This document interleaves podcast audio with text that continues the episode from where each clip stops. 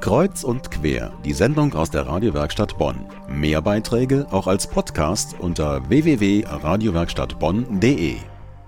Wer liest denn heute noch vor? Klar, Eltern für ihre Kinder. Vorlesen ist meist etwas für zu Hause, aber nicht immer. Das geht auch öffentlich, zum Beispiel im Museum König. Unsere Reporterin Viola Becker hat sich unter das Publikum gemischt.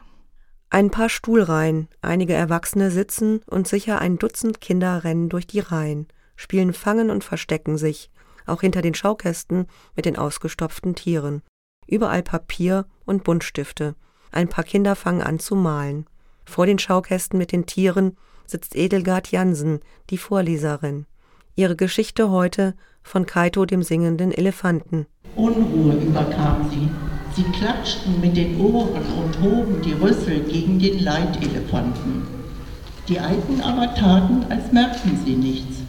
Sie schlossen die Augen und stellten sich taub. Edelgard Jansen liest und zeigt auch mal Bilder herum von Kaito dem Elefanten. Viele Kinder springen herum. Überall ein drunter und drüber. Die Vorleserin findet das sogar gut. Ich finde, dass es gar nicht der Reiz nur im Vorlesen liegt, sondern in der Begegnung mit diesen kleinen Kindern, die sich ja im Alter zwischen vier und sieben Jahren bewegen. Und die dürfen hier während des Vorlesens malen. Und so kommt eben manchmal ein Kind auf mich zu und möchte das Bild schon zeigen, mittendrin, während ich lese. Und es gibt ganz viele nette kleine Begebenheiten mit Kindern. Nach der Elefanten folgt eine Bibergeschichte passend zu den echten Bibern im Schaukasten. Die Kinder hören der Geschichte zu und gehen gleichzeitig zu den echten Bibern an Mamas oder Papas Hand. Trotzdem, für die Kinder gab es einen klaren Liebling in den Geschichten. Hm, das mit dem Elefant. Mit dem Elefant. Mit dem Elefanten. Ortswechsel. Vom Museum König mitten in Bonn zur Burg Lede in Vielich. Ein Workshop. Vorlesen lernen. Die Leitung Almut Schnerring eine Sprecherzieherin, ohne Publikum mit einer Handvoll Teilnehmern, viele davon Eltern, aber nicht alle. Ich lese regelmäßig meinem sechsjährigen Sohn vor und wollte hier mal Feedback bekommen, was ich daran verbessern kann. Ich bin Lehrerin und habe deswegen täglich mit Texten und mit der Vorlesesituation zu tun und habe mir sehr gewünscht, dass ich mal einen externen Blick darauf kriege, wie ich das eigentlich mache. Jede und jeder liest eine kurze mitgebrachte Geschichte vor, die anderen hören zu, sitzen im Halbkreis rundherum die alten Bücherregale der Bibliothek der Burg Lede mit ihren antiken Büchern. Dann gab es fürs Vorlesen ein Feedback, zunächst aus der Runde und dann von der Sprecherzieherin.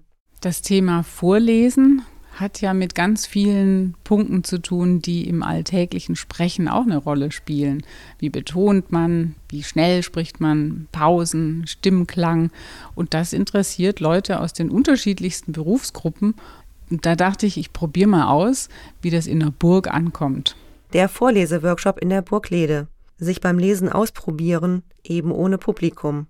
Was haben die Teilnehmer gelernt? Dass ich bei meinem Vorlesen an der Darstellung der Stimmung in dem Buch jeweils äh, arbeiten kann. Also ich persönlich habe heute gelernt, dass weniger eigentlich mehr ist, dass man viel eher zu viel in Texte legt und es für mich darauf ankäme, zu reduzieren auf das, was eigentlich wesentlich ist. Also die Bedeutung klarer herauszustellen, indem man weniger betont statt mehr. Gut und spannend vorlesen, und zwar selber vorlesen. Das ist das eine. Oder einfach nur zuhören und genießen und sich vorlesen lassen. Das ist das andere. Sie haben Lust auf einen Vorlesenachmittag mit Ihren Kindern? Nächster Termin im Museum König, kommender Samstag um 15 Uhr. Museumseintritt zahlen und einer Geschichte lauschen, nämlich die kleine Hexe Xixibix. Und zum nächsten Workshop selber vorlesen, da verlinken wir unter radiowerkstattbonn.de.